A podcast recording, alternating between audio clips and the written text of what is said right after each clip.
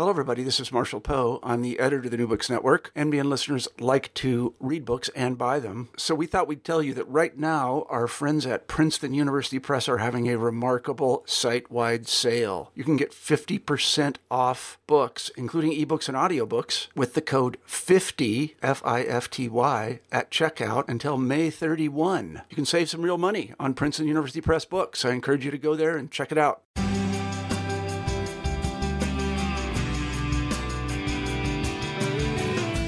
Welcome back to New Books in Sociology, a channel on the New Books Network. I'm Sarah Patterson, and today we'll be talking with Chris Clearfield about his new book with co author Andras Tilcsik, Meltdown Why Our Systems Fail and What We Can Do About It. Welcome to the show, Chris. Hi, thanks for having me. Can you tell us a little bit about yourself and your co author? Sure. Um, so Andras and I have um, very different professional backgrounds, very different um, kind of ways that we we came to this book. I used to be a derivatives trader on Wall Street, um, so I traded during the financial crisis. I was a science nerd as an undergrad, and then thought I was going to go to grad school, but ended up getting waylaid by by finance. And so I came to this topic with kind of, I would say, an appreciation of of systems and failure, and also an interest in kind of why some organizations seem to make better decisions than others. Um, Andras is uh, a sociologist, so he has his PhD. He teaches it at the University of Toronto's uh, Rotman School of Management, their business school, and so he's somebody who you know actually really has, in a rigorous way, um, looked at how organizations behave and, and kind of how they make the kind of decisions they do, how culture influences these things. And so, you know, together we we came to this topic and we started exploring these questions around um, you know why there are these big failures in the world and which we sort of see all around us what causes them to happen and and what why do some organizations do better than others at, at managing them and sort of what can we learn from that so how did this book come about for you guys in particular well, um, eh, and I started working together. Uh, we started doing consulting stuff together. We had a couple of um, interesting projects that kind of came came around as he and I started to think about these issues. Um, and as part of that, we were doing some, you know, trying to really make sure our thinking was rigorous, trying to sort of you know, come up with a, a, framework and kind of quantify how these things worked. And so we were doing basically a bunch of research together um, and also writing some things. And uh, someone suggested that we write a book proposal for the Financial Times and McKinsey. They run, they have their Business Book of the Year contest, which they run jointly. Uh, but one of the components of that is a component for book proposals, where uh, authors under 35, I think it is, can write a book proposal and and submitted to the contest. And so we decided to do that. We entered, um, and we ended up winning for what what turned out to be a proposal that led to to this book, to Meltdown. Okay, so the book is broken down into two parts. First, why our systems fail, and the second part is what we can do about it. So let's start with the Was- Washington Metro Train 112 example that you give. Can you tell us why you start with that and sort of how that sets the stage for your book? Sure. Yeah. So the crash of Metro Train 112, and this is the the Washington area um, Metro Transit Authority, which is also called WMATA, and I, I might slip into and call it WMATA instead of just the metro because it's sort of embedded in my brain at this point, um, having done this research on it. So, you know, Washington, D.C. runs a big metro system. Um, it runs a metro system that has um, suffered its share of challenges, kind of from an engineering perspective, but also from a cultural perspective and a, and a governance perspective. And so the, the book kind of opens with this story about a collision between these two trains that happen you know, on a day that's clear, there's no adverse weather conditions, there's sort of really nothing, nothing out of the ordinary going on. Um, and yet these two trains collide and they collide in a system that in theory has been built to make it impossible for trains to collide. There's, you know, track sensors and things like this that track the trains and are supposed to make it so they, they automatically break uh, if they get too close to each other. And that didn't happen. And so we start the book with that and we kind of put a just sort of a placeholder because it is really the classic type of accident that we are talking about. It's an accident that doesn't come from one huge failure, but come from this series of small failures. And a little bit of the book is sort of a detective story, kind of along with going along with those engineers to try to, as they sort of try to figure out what caused this this collision that, that should have been impossible. So you have this really great quote early on in the book from an NPR producer, and she says, I think in moments like these, you come to realize two things how tiny and vulnerable we are in this world of massive machines we've built, and how ignorant we are of that vulnerability. So I was hoping you could explain really what you were using that quote to illustrate and talk about Three Mile Island.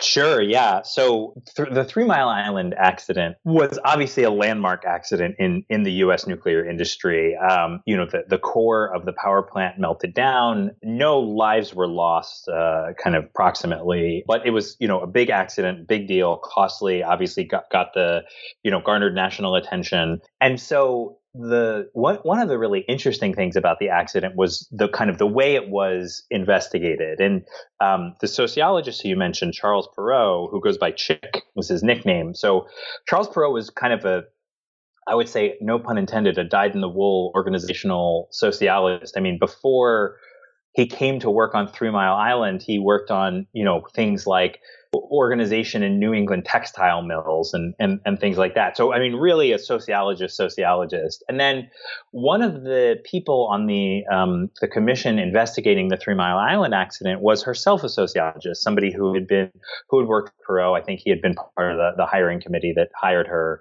um, at some point in her career.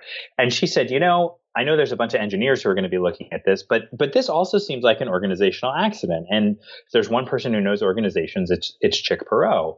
And so Perrow, you know, was a kind of a I would say a parallel part of this of this investigation. He looked at all of the documents. He looked at um, the you know looked into the accident, read transcripts of hearings and things like that, and the official conclusion of the investigation committee was that the, this accident was a result of operator error. That the the operators at Three Mile Island, you know, they they did the wrong things um, in response to to the kind of crisis and to the, the the problem at the plant, and that that exacerbated the issue. But what Perrow saw when he looked at this was that there was actually no way of understanding the kind of the logic of this accident you know, except in retrospect. So while things were going, there was no way for the operators to understand what the causes were. Um, and so what Perrow thought was basically that blaming the operators was kind of a cheap, cheap shot. That this was a this was a, a, a systems failure fundamentally. Um, it was a failure that didn't come from you know one huge problem, but came from this kind of incomprehensible interaction of lots of small problems. And so he wrote a report about this, and then he was so um, engaged in this topic that he and a, a, group of graduate students spent, you know, the next three or four years just looking at disasters of different kinds and analyzing them. And it, he was really Perrow and, and his group's insight that came up with this way of kind of classifying the world in terms of complexity and and what he called tight coupling, which was a term borrowed from engineering. And so looking at how complexity and tight coupling contributed to these kind of accidents. Um, and maybe it'd be helpful for me to just sort of define what each of those things are.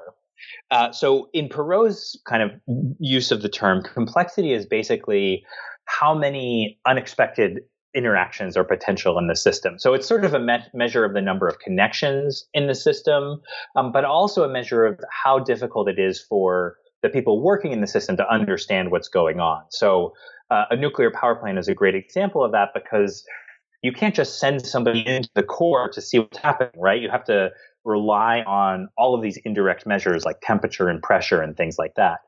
Um, and so that's kind of complexity in a nutshell. And and tight coupling is this other axis, which is a term borrowed from engineering. It basically means how much buffer there is in the system. If something starts to fail, how likely it is that things will will keep failing and will escalate.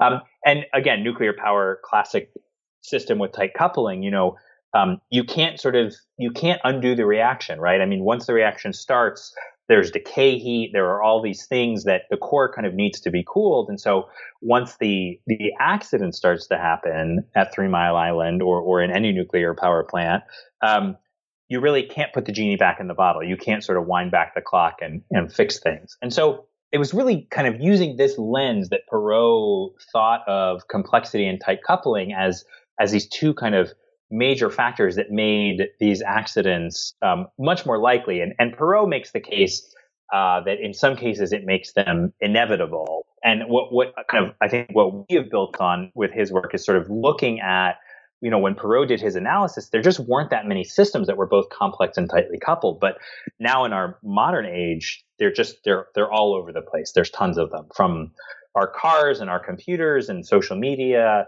Um, you know, even to to things like just the fact that we we carry these constantly interconnected devices, internet connected devices with us all the time. So, talk to us about Deepwater Horizon and how this ties to the ideas of complexity and uh, systems being tightly coupled. So, Deepwater Horizon was was BP's big oil spill and explosion in in the Gulf of Mexico, um, and that accident had you know a bunch of different causes, um, but you know, complexity and, and tight coupling are sort of right there front and center. You know, it, it, Deepwater Horizon was not just a clever name. I mean, this was Deepwater drilling uh, just before working on the, the well that uh, ultimately destroyed the rig and caused the oil spill.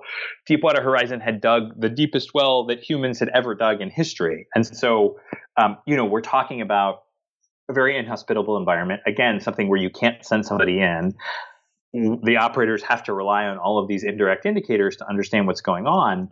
Uh, and then, you know, once the oil spill starts, there's nowhere for the oil to go but up, right? It's this very tightly coupled system. And we saw, if you remember, I mean, while this accident was happening, it was like day by day, there were months where BP was trying one thing after another to try to, to plug up this well and to, to stop this leak. Um, and so, I mean, it's an example of a system that, you know, even um, a couple of decades ago, uh, if you were thinking about oil drilling, you would often be thinking about platforms in shallower water or you know onshore drilling activities that could themselves pro- have problems, but they were also a little bit simpler and a little bit less tightly coupled. So another quote I really liked that you had in the book was one way to hide a log is to put it in the woods. Yes. So here you talk about comple- hiding complexity in systems, and you give this specific example of Enron. So I was hoping you could talk to us more about that. Yeah, so Enron is really an interesting example, and there's been you know so much good reporting done on Enron and, and so much good investigation on it. What we did when we looked at Enron was we sort of took it from a slightly different angle. We looked at um, kind of not just what had happened in the kind of particulars of the the fraud that the executives at Enron perpetrated, but we sort of looked at it from from the question of you know why were they able to to perpetrate this fraud? And and so you know it turns out that what Enron had done from kind of a corporate finance perspective or a, a corporate organization perspective is they had set up all of these entities and what all of these different individual entities let them do was developed this incredibly complex sort of set of um, internal transactions. And, and what that set of transactions let them do is it let them, you know, hide their debt and sort of um, fraudulently characterize uh, loans as cash flow, basically. And and what's interesting about Enron is, you, know, if the company had been simpler, if there hadn't been all of these different things, if it hadn't been such a such a black box, which I think is what what drew um, reporter Bethany McLean to it in the first place, in, in part, um, they wouldn't have been able to do all of these financial machinations that let them let it look like they were making a bunch of money when in fact they weren't. In fact, they had just, you know, sort of put together a series of transactions that let them record um, gains on paper, but not, you know, not in the real world. And and so complexity, in a sense, really let them get away with this wrongdoing and, and kind of created the opportunity for it, and also also let them hide it. So then you move into the part of the book you call Conquering Complexity. And here you give us a few examples, such as the La La Land debacle at the Oscars, um, and also kind of an interesting example from airplanes, which uh, are side sticks, which you can explain more. But here you're talking about sort of that there's value in elegant design, but there's also value in being able to see the state of a system simply by looking at it. Let me take a step back for just a second before we kind of dive into that, because I think you know, one of the things that is true about about systems in our world is that they're relatively hard to change, right? They're relatively hard to hard to deal with. So, you know, there are lots of businesses that have lots of systems in them. There's lots of organizations like universities and things like this that have systems that come from their organizational culture, come from even you know specific IT products that they have and that they use. Um, so there is a lot that goes into defining a system. So we talk some in the book about how we can make our systems better, how we can add transparency and and kind of redesign them. But we also talk a lot about the human element, so how we can use tools to better understand our systems. And then we talk quite a bit about the organizational element. You know, what kind of organizations end up being good at managing these kind of complex systems and, and how do the managers and leaders in those organizations behave in a way that's different from an organization that might struggle uh, to deal with complexity. And so, what you're asking about is kind of where we start this discussion about the solutions, which is, well, okay, if we're talking about complexity, what is the antidote to complexity? How can we design our systems so that uh, we're able to manage them better. And it, and it turns out that one of the antidotes to complexity isn't simplicity. It's in fact transparency. It's being able to understand what's going on in the system in a way that, that's sort of easy uh, to, to grasp real time. And so the example about the, the Airbus and the, the side sticks in the Airbus, um, we kind of draw a contrast between the cockpit of an Airbus airplane and the cockpit of, of a Boeing airplane. And you know, this sounds very, very sort of high industrial, you know, thinking about, I mean, what could be more specialized than designing an airplane? But it turns out that there are lots of lessons in here for those of us who even just, you know, run kind of normal projects on the day to day. And so, and you look at the cockpit of an Airbus airplane, the, the flight deck of an Airbus, it's very, very elegant. The, you know, everything is very beautifully laid out. Um, there is there are these little elegant side sticks. They look like kind of video game controllers that are um, kind of on the outboard parts of the airplane. So to the left of the captain in the left seat and, and to the right of the first officer in the right seat. And these little side sticks, they're, they're great. I mean, they're, they're computer controlled. They're tied to the airplane in a very clever way. Um, but they're also small and, and that means they're out of the way, which seems like a nice design feature, but it also means it's hard to understand what's going on in the cockpit. It's hard to see, um, when the when the you know when one of the pilots moves the stick a certain way the other pilot's stick doesn't move so it's hard for them to develop a shared mental model especially when there's some kind of crisis going on um, now if you contrast that with the cockpit of the boeing uh, we look at a boeing 737 but they're they're pretty um, universal there's this big w-shaped control column that sits right in front of each of the pilots it's like three foot high a foot and a half wide and it they move in tandem. So when one pilot pulls back on on their control yoke, the other pilot gets hit in the stomach with it. Um, you know, it's so sort of visceral and and it's so big even that there's a little slit cut out in the seats of the seats in front of the pilots. Um, and so it is very easy for each of the pilots to tell what the other is doing and, and the, kind of therefore what the other is thinking. So if a pilot pulls back and that's not the appropriate thing, the other pilot can can push the yoke forward.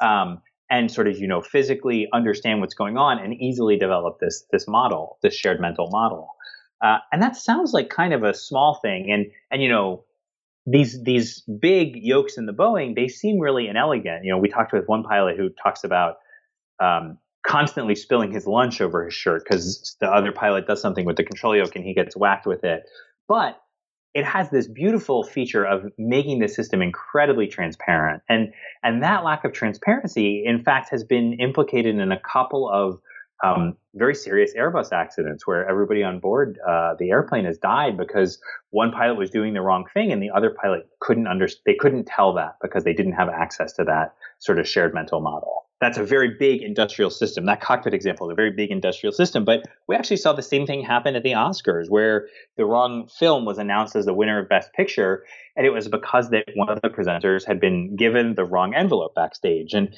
and the envelope, when you look at it, has this very subtle kind of beautiful gold lettering on it. I mean, it's it's it's really beautiful, but um, it's very hard to see what the category is on the envelope, and therefore it's easy to make this kind of error of confusion, particularly in the the environment of you know a live award show and live television.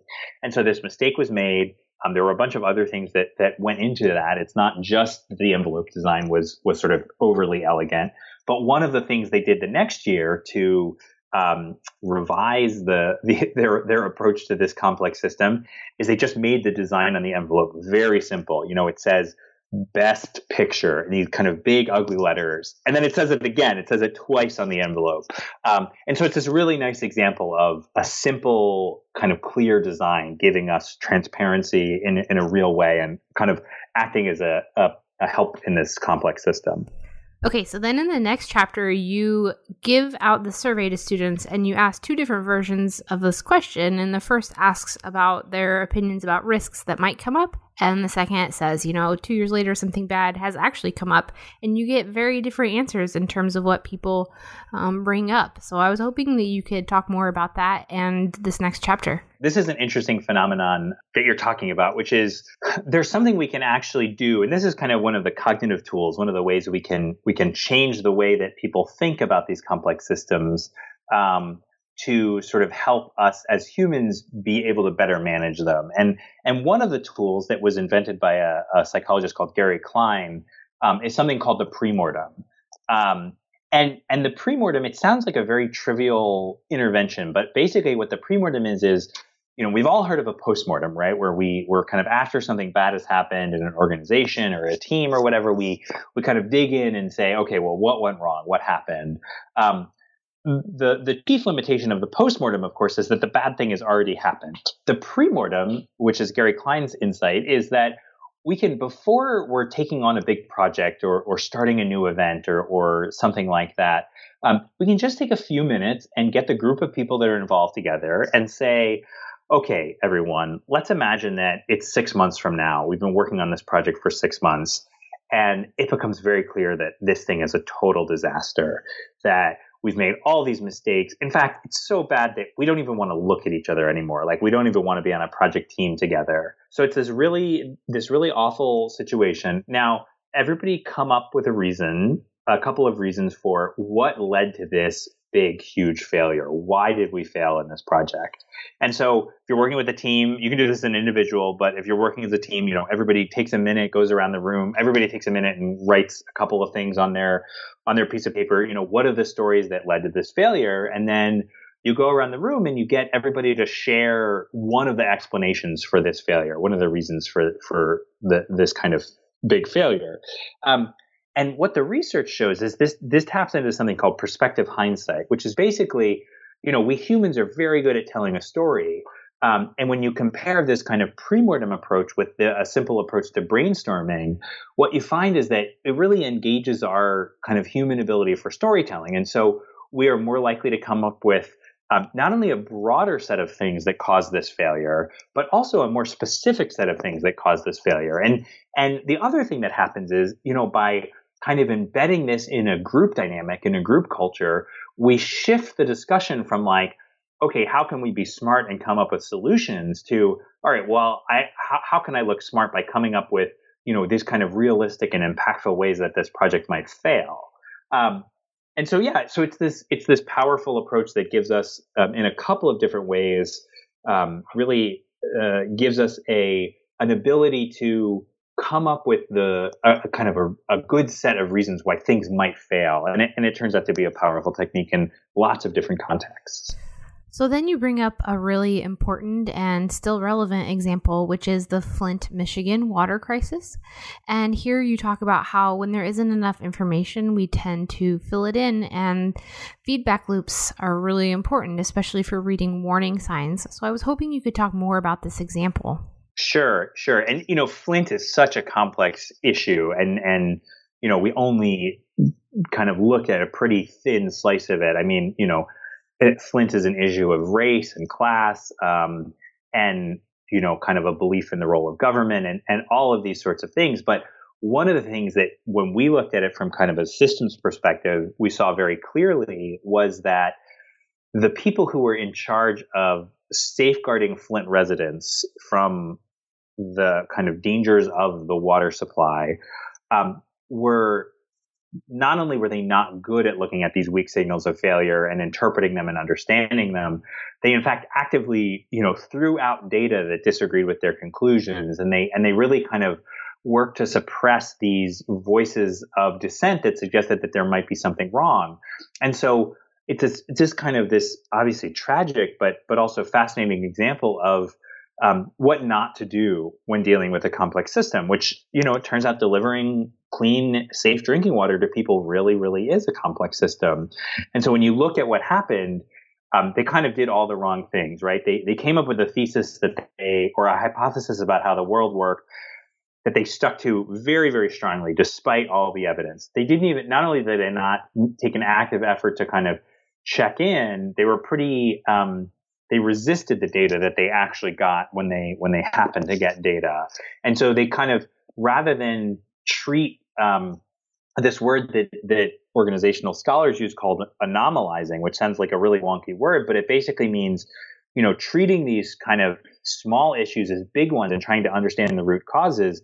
Um, the officials in, in Michigan working on, on the, the kind of Flint issue, I mean, by and large, they um, tried to ignore and, and kind of write off all of these warning signs. And, and, you know, in a complex system, one of the hallmarks of a complex system is that you can't predict all of the ways that things are going to fail. You can't predict all of the obstacles that you might face and all the ways that things might go wrong. And so, you know, what that means is you have to pay attention. You have to let your system kind of tell you the ways it might fail. And if you don't do that, you know, we really see the, the tragedy as the result. So the next thing that you bring up is that dissent within an organization is really important. So I was hoping you could talk more about that. Yeah, Exactly. So the, the, the, kind of dissent angle is interesting because one of the things that I guess there's sort of two aspects of it, right?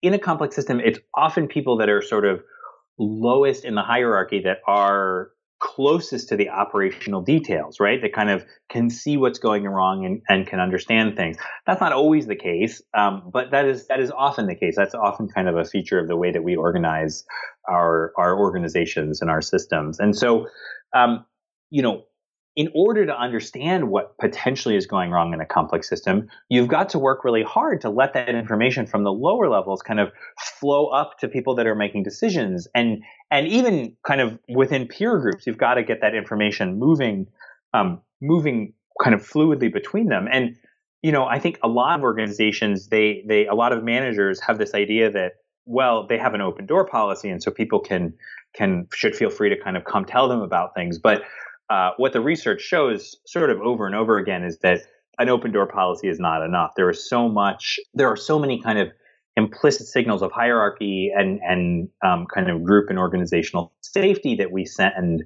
that even a manager that thinks that they're very open, they're probably not perceived quite that way by by the people who are reporting up to them. And so um, it, it's kind of a big important issue. How do we get people to to speak up in these kind of organizations, basically.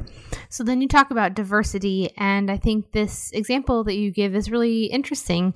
Um, where if you look at the board of directors, um, in terms of how many bankers are on a board of directors and bank failure, there is a serious correlation there. So I was hoping you could talk more about that example and the importance of diversity. Sure. Yeah. I mean, this, this was one of the more surprising directions, um, surprising kind of pieces of research that that we we found while while um, researching the book, which was um, diversity actually has a pretty big role in helping us manage complex systems. And and when we talk about diversity, we are talking about um, surface level diversity. So you know, skin color, ethnicity, gender. Um, but we're also talking about diversity and expertise and professional backgrounds. And and it turns out that both of these things really um, have an important role to play in getting groups to make better decisions. And so, again, complex environment is one where we can't, you know, a priori predict all of the failures that we might see. And so we need to kind of learn about them throughout our learn about them kind of through the process of, of running and understanding our systems and the study on on bank failures is a really fascinating one so it's a study that looks at you know i think uh, thousands of community banks over a relatively long period. And what, what the study finds is that if the board of directors, the more bankers the board of directors have, the more likely a bank is to fail. And that's sort of a, you know, that's, that's a little bit surprising, right? We might expect boards of directors, we might expect bankers to be able to, you know, to be good at running a bank. But it turns out that, that what happens kind of the more bankers you have, the, the more um, implicit pressure there is on people to agree to sort of say, you know, yes, I understand this, let's go forward, or well, this is how we've always done it. And so having that group that is kind of dominated by, um, you know, a sort of monoculture of subject matter experts means that that there's less dissent and there's less discussion and there's less um, less of a willingness to say, "Hey, I don't understand this. We need more data before we're able to make a decision." And I think it's a fascinating example of, you know, this kind of, I mean, really in the real world, how uh, we can see that one kind of diversity, diversity in professional background in this case, um, really makes a tremendous difference. And it's a, it's a, yeah, it's a really fascinating line of research. So then you give the example of the Challenger explosion and what you call the normalization of deviance. So I was hoping you could explain that and tell us more about that. Well, so normalization of deviance is this this term that was um, coined and identified by Diane Vaughan, who's a, a sociologist um, who looked at the Space Shuttle Challenger explosion. Um, and I think what's what's the the basic idea of normalization of deviance is that in complex systems, Murphy's law is wrong. It turns out, right? Most of the time, if we take a shortcut or we do something wrong, there aren't really any consequences to it. We just sort of we, we very often get lucky. You know, it's like if you don't wear your seatbelt, most of the time you're going to be fine. Most of the time you don't get into an accident. And so normalization of deviance is this idea that if we deviate from the kind of way that we're we are sort of supposed to operate or the way that procedures are supposed to operate and there aren't consequences then we get more and more comfortable with that deviation and that can kind of you know sort of build on itself and so diane vaughan wrote um, an amazing book um, a, kind of looking at the the Challenger launch decision and and kind of looking at why um, you know why that happened, uh, why why the Challenger tragedy happened, and and normalization of deviance was a big part of the kind of organizational factors that that she uh, saw went into this and the cultural factors that went into it. Um, it turns out, kind of tragically, the same thing happened. Um, normalization of deviance was also a big part of the Columbia space shuttle disaster a couple of years later, and so um, it turns out that normalization of deviance was also a big part of the Columbia space shuttle disaster, which was decades later. And so after the loss of Columbia, what what NASA did was they looked at um, kind of how they could prevent normalization of deviance from a um, from kind of an organizational perspective. And so one of the things we did was we went and we we talked with managers at um, Jet Propulsion Labs, which is kind of a an institution that builds, you know, they do amazing things, right? They build um, uh, spacecraft that that go and drive around on the surface of Mars, and so uh, they have a really challenging job, as you might imagine. And one of the ways that they have tried to sort of pioneer things from a risk management perspective is they've really created a a very um, clever setup where they have, um, in addition to say having a project team who is working on launching a particular mission to Mars or, or looking at the, you know, what science needs to be included on and things like that. They also have a risk group who essentially owns the risk of the mission. And, and that risk group, they are kind of in parallel with, with the sort of project teams, but they have a different perspective. They act as, as kind of outsiders and they're able to, to sort of balance the production pressures with the kind of need to get the mission done in a way that is not minimizing risk, but in a way that is taking acceptable risk.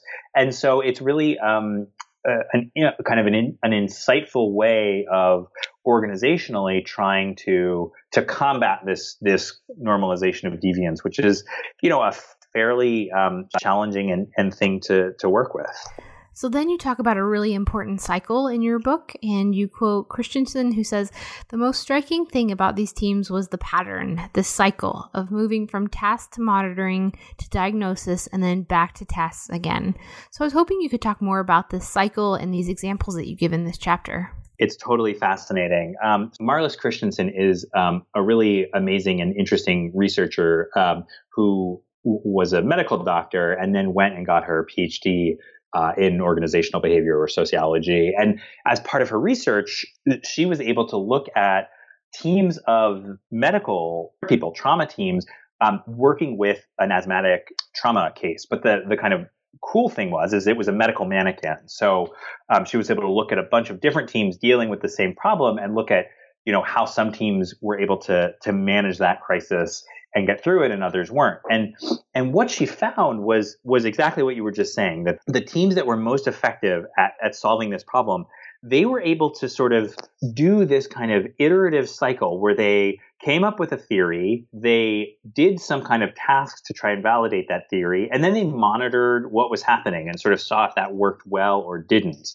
The kind of the insight here is that the teams that did the best were the teams that were able to sort of rapidly and regularly cycle between that. So they didn't just get stuck doing tasks like checking different, you know, um, different breathing indications, for example, or trying different interventions. They went and they did a task and then they saw how it worked and then they made a theory and, and so on and so forth. And so it's exactly as you said, the teams that, that were successful at this were the ones that didn't get in, you know, just didn't get stuck in the weeds trying thing after thing without actually seeing if it worked and not kind of developing their their hypotheses. And I think what's amazing about this this research is that you know, in the ER, uh, where where Marlys looks at this, you're talking about something on the order of, of kind of minutes. But this also really applies in the real world too, right? Many of the projects that lots of us undertake, whether we're you know a, a business person kind of expanding a, a, a, a, say a local bakery, or we're somebody starting a new um, you know a new line of research in our PhD um, or we're a business person, you know, thinking about expanding to a new country, kind of regardless of the scale. Many of us face these kind of problems where it's oh, exactly what's going to work, and so we need to try something, see what happens, kind of develop a, a, a theory, and then and then iterate on that. Great, thanks for all of that. So, what are your big takeaways for the reader? I think there's really a big kind of thing embedded in this in this book, which is um, you know, it turns out that a lot of the systems around us are complex in this way that makes them more prone to failure. And I think a lot of us, though we may not think of it this way, in our daily lives are dealing with these kind of systems, whether we are somebody who, you know, works on a team or runs a business or, um, you know, even if we're just thinking about this stuff in the context of our home. Um, and getting good at this stuff is, it's really important. We don't necessarily think that so the environmental protection the the Michigan Department of Environmental Quality you know I don't think those people went to work every day thinking wow we're managing this big complex system. You know people's lives are at stake. We need to we need to be approaching this in in in the right way I don't think they they thought I think they thought of themselves basically as project managers running you know some kind of relatively straightforward project and the truth is that most of the world is not straightforward in that way anymore. And that there are really big consequences to getting this wrong. So, you know, even if we're talking about, um, it may not be loss of life, although that comes up in lots more context than we might expect.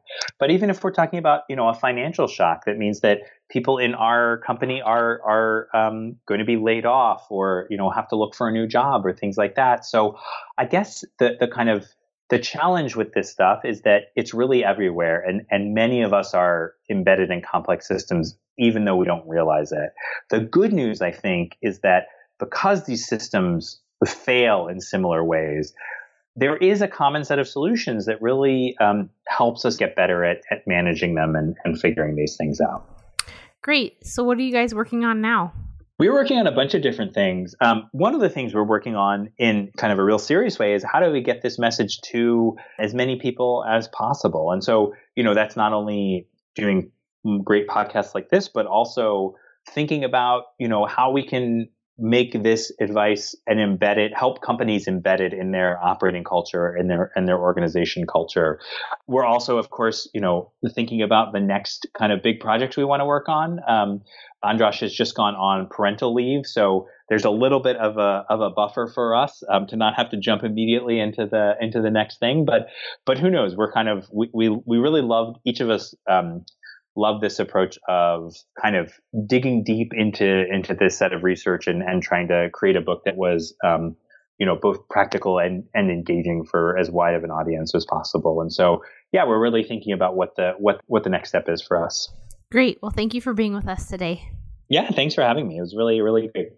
Today, we've been talking about meltdown, why our systems fail, and what we can do about it with co authors Chris Clearfield and Andras Tilcsik. Check us out next time on New Books in Sociology on the New Books Network.